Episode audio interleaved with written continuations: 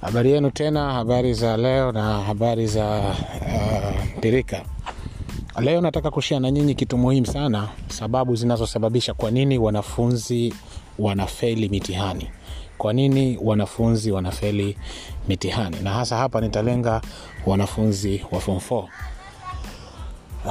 Um, ziko sababu tofauti sana ambazo zinapelekea wanafunzi wa uh, sekondari uh, kuto kufaulu katika mitihani yao na hatimaye hata katika maisha yao. Uh, kwa hiyo tutajaribu ku, kuziangalia chache katika hizi, naamini kwamba zinaweza zikatusaidia, na kama utazisikiliza kwa makini, basi utaweza kuona mabadiliko makubwa yanayoweza kujitokeza. Jambo la kwanza linalopelekea wanafunzi kutokufaulu mitihani yao vizuri ni kuto kujielewa mapema wanataka nini. Wanafunzi wanaishi katika mazingira ya kawaida sana. Asubuhi mwanafunzi anatoka anaelekea zake shule, lakini kwa kweli hata anakokwenda hajui anakwenda kukutana na kitu gani, hajui akifika leo darasani ataanza kusoma kitu gani, na hivyo anaishi maisha ya kujishtukia. Kile ambacho kitaletwa pale darasani ndicho hicho hicho ambacho yeye anaweza akakisikiliza kwa muda ule na akitoka pale anasubiri cha kesho, akitoka kesho anasubiri cha kesho kutwa. Mtindo ni huo, kwa sababu haelewi anataka nini na anafanya nini. Hichi kinapelekea mwanafunzi kuto kufikia malengo yake, kwa sababu hayo malengo pia hayajui. Anajidanganya tu kwa kusema mimi lengo langu nataka ni pasi form 4 ama niweze kupasi form 6 lakini ukimuuliza ni njia gani unazozitumia ili uweze kupasi, mwambie aandike hizo njia, pengine angalau kwa paragrafu mbili, basi hata hiyo paragrafu moja inaweza isitimie, kwa sababu hajui anachokifanya ni kitu gani. Anachoamini yeye ni kwamba akitoka nyumbani asubuhi akiwa tayari amevaa uniform na amepiga pasi, basi akifika zake shule tayari majukumu yake ya wanafunzi yamekwisha, na majukumu yaliyobakia ni majukumu ya mwalimu. Hicho ndo kitu kikubwa ambacho mwanafunzi anakosea step. Hajui anataka nini mapema, hajui anafanya nini, hajui njia za kupita mpaka kufikia katika hicho anachokisema kwamba anahitaji kupasi au nataka ni pasi form 4 ama form 6. Njia gani anatumia hajui. Kwa hiyo tatizo la kwanza ni mwanafunzi kuto kujitambua mapema, yeye anataka kitu gani. Uh, jambo la pili ambalo linasababisha mwanafunzi kuto kufaulu mitihani yake na pia e, kuto kufaulu hata maisha yake pia, uh, anakosa nyenzo muhimu. Na anakosa nyenzo muhimu kwa sababu kwanza hajui hizo nyenzo ni zipi, na kama anazijua anakuwa hachukui hatua kuzitafuta ama kuwa nazo, ambapo nyenzo ya kwanza mwanafunzi anatakiwa awe na syllabus kwa sababu kila somo linakuwa na silibasi yake, na mitihani bahati mzuri inapotungwa inaletwa kwa, inatungwa kwa kutumia silibasi, na silibas ile inatengeneza kitu kinaitwa format ya mtihani. Kwa hiyo hakuna mtihani hata mmoja ambao utatengenezwa bila kutumia format, na hakuna format itakayotengenezwa bila kutumia silibasi. Kwa hiyo mwanafunzi anatakiwa akusanye silibasi yake ili iweze kumfahamisha ni topiki zipi katika somo lipi anatakiwa e, kuzisoma, lakini pia anatakiwa aweze kuwa na format ya mtihani, aweze kujua ni aina, ni namna gani mtihani naotarajia kuufanya utakuja katika umbile gani, utakuja vipi, section A itakuwaje, section B itakuwaje, section C itakuwaje, section D itakuwaje, na katika kila section itakuwa na maswali mangapi na itakuwa na maswali gani. Hayo yote yamezungumzwa katika, e, katika format ya mtihani ambapo wanafunzi walio wengi hawana hicho kitu kinachoitwa format, bali anachokifanya anakwenda darasani, anasubiri mwalimu aandike notes.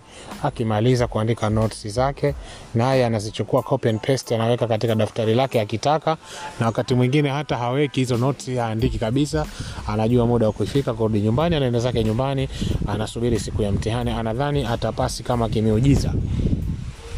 Uh, nyenzo nyingine ambayo anatakiwa kuwa nayo eh, anatakiwa awe na past papers ambazo zitampelekea kuona umbile halisi la mtihani ambao anatarajia kuufanya eh, inapofika kipindi cha mtihani.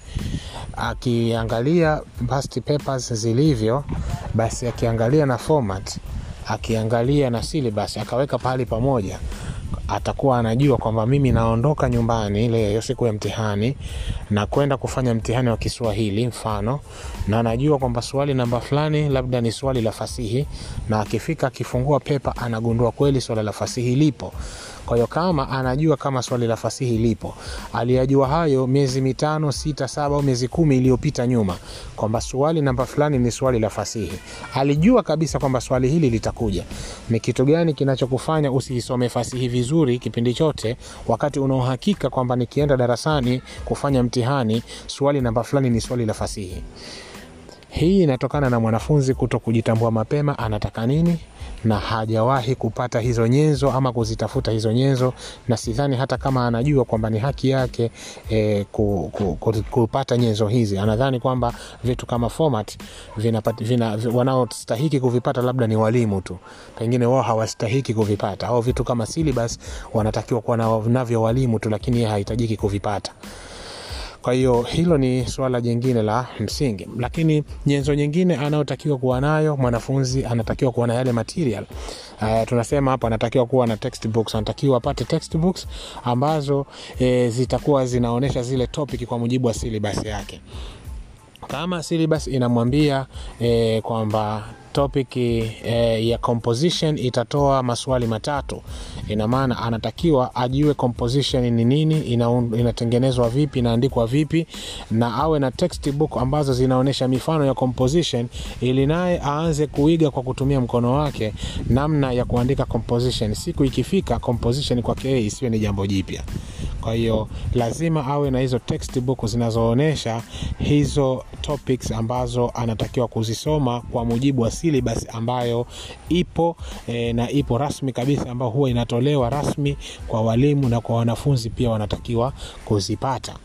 Uh, ma, mara nyingi ni kwamba walimu uh, wanakuwa hawazitoi hizi syllabus, baadhi ya walimu, ingawaje baadhi ya walimu wanazitoa eh, lakini wengi wao ni kwamba wanabaki nazo wenyewe na wanachojua tu kwamba eh, mimi nataki mwalimu anajua mimi natakiwa ndio nikasomeshe topic fulani kwa mujibu wa syllabus ilivyo. Kwa hiyo yeye anajua tu kwenda kusomesha, lakini anashindwa kumwambia mwanafunzi kwamba syllabus hii hapa, ambayo unatakiwa ukave vitu hivi kwa muda wa mwaka mzima au miaka miwili. Kwa hiyo mwanafunzi yeye anasoma kwa kushtukiza, anaangalia kile alichokuja nacho mwalimu ndo hicho hicho, lakini alikuwa hajui. Kumbe kama ingekuwa na silibasi, alikuwa anajua kwamba mimi mwalimu hajasomesha topiki ya fasihi, mwalimu hajasomesha topiki hii ya sarufi, mwalimu hajasomesha topiki hii pengine ya composition au topiki hii labda e, tuseme Uh, labda topic ya word formation pengine hajasomesha, lakini najua zimo katika syllabus na nimeziona hizi hapa. Hata hii itakusaidia kumkumbusha mwalimu, kama atakuwa na tabia ya kuchupa zile ama kuziruka zile topic, utaweza kumkumbusha, kumwambia mwalimu, mbona topic fulani hatujasoma kwa mujibu wa hii syllabus, unaweza kujua. Lakini wanafunzi wengi ni mambumbumbu kiasi ya kwamba wanashindwa kujua ni topiki gani imerukwa na ni topiki gani ambayo tayari imeshapita. Unashindwa kujievaluate wewe mwanafunzi kwamba katika topiki kumi ambazo zimo katika hii syllabus, topiki nane zimeshafundishwa tayari, bado topiki mbili. Katika topiki nane ambazo zimefundishwa, topiki tano tu ndizo mimi ninazozijua vizuri, hizi topiki tatu sijazijua, nahitaji kwenda kuzifuatilia tena. Kama ungekuwa na utaratibu huo, basi kwa uhakika wa asilimia mia moja huwezi kufeli mtihani ambao majibu yake unapewa kabla. Mtihani majibu yake unapewa kabla, mtihani ambao una syllabus, mtihani ambao una format, mtihani ambao notisi zake zipo, unafeli vipi? Maanake ni kwamba hukutafuta hivyo vitabu, hukutafuta hiyo format, hukutafuta past papers, ukaona maswali namna yanavyokuja.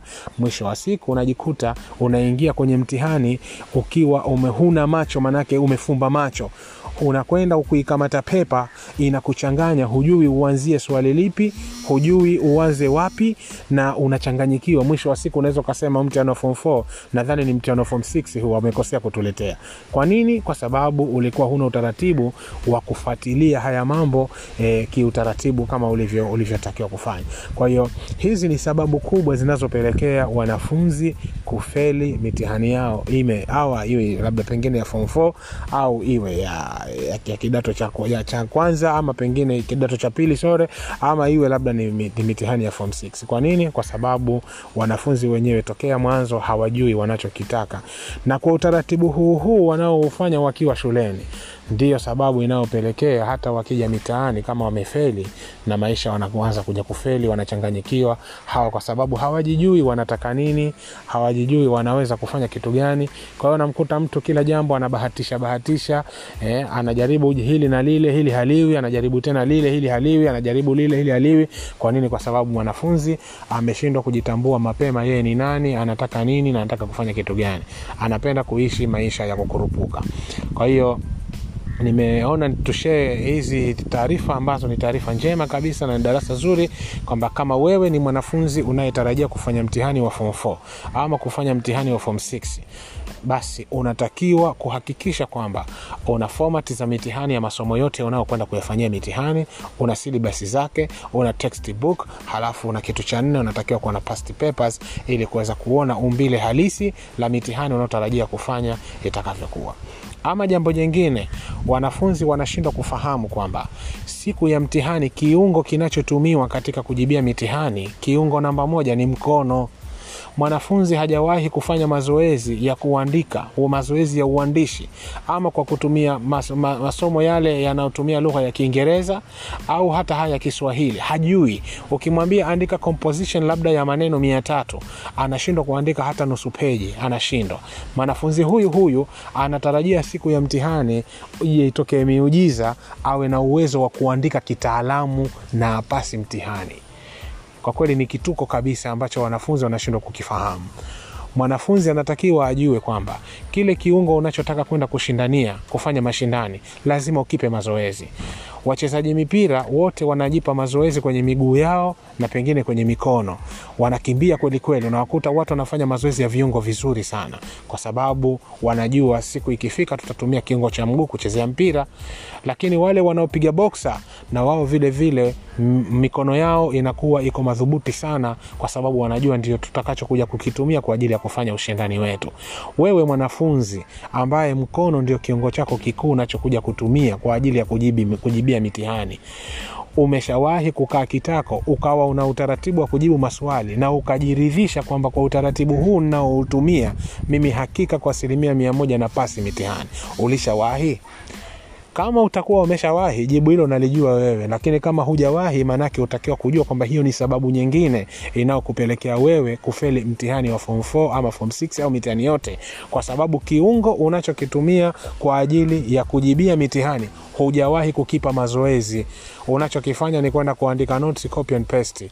Lakini wewe kama wewe kuweza kuandika kitu kikatambulikanwa ama kikafahamika kwamba kitu hichi kimeandikwa na mwanafunzi wa form 4, amekizungumzia kitu fulani, ameandika insha kuhusiana labda pengine na, na maisha fulani, anaandika insha pengine kuhusiana na COVID. Kwa mfano kama sasa hivi kuna tatizo la COVID-19 ambalo linaendelea kila mtu ana taarifa, anajua COVID-19 ni nini takriban na ilitokeaje na kuna nini. Taarifa hizi zimesambaa sehemu zote. Kinachoshangaza ukiambiwa uandike e, pengine composition ya inayohusiana na COVID-19 pengine kwa takriban maneno mia tatu, cha kushangaza hata paragrafu moja utashindwa kuiandika. Na kama unataka kujievaluate, unataka kujitathmini kwamba ni kweli au si kweli, tukimaliza audio hii, kamata kalamu yako na karatasi yako, anza kuandika. Athari za COVID-19 zilizojitokeza duniani kiuchumi. Andika kama utapata at least japo pengine paragrafu tatu nne au hapo utapata kujitambua wewe kwamba kweli umejipanga na mitihani au umekaa tu unasubiri miujiza siku ya chumba cha mtihani. Siku ikifika itokee miujiza kwenye chumba cha mtihani na unataka upasi moja kwa moja. Kwa hiyo nimesema ni share na wewe, jambo hili ni muhimu. Kama hujaamka, unatakiwa kuamka na uweze kuchukua hatua. Kinachosikitisha sana, wanafunzi walio wengi baada ya kuutambua ukweli wanashindwa kuchukua hatua, na kwa sababu wanashindwa kuchukua hatua, mwisho wa siku wanashindwa kufikia katika malengo yao na wanashindwa kufikia katika mafanikio. Kwa hiyo kama wewe ni mwanafunzi unayetarajia kupata mafanikio, basi ningekusihi kwamba uchukue hatua baada ya kusha kuutambua ukweli huu, na kama kutakuwa na swali lolote, unaweza kututumia audio yako hapo na tutakujibu. Nashukuru kwa kunisikiliza, asante. Talk to you soon.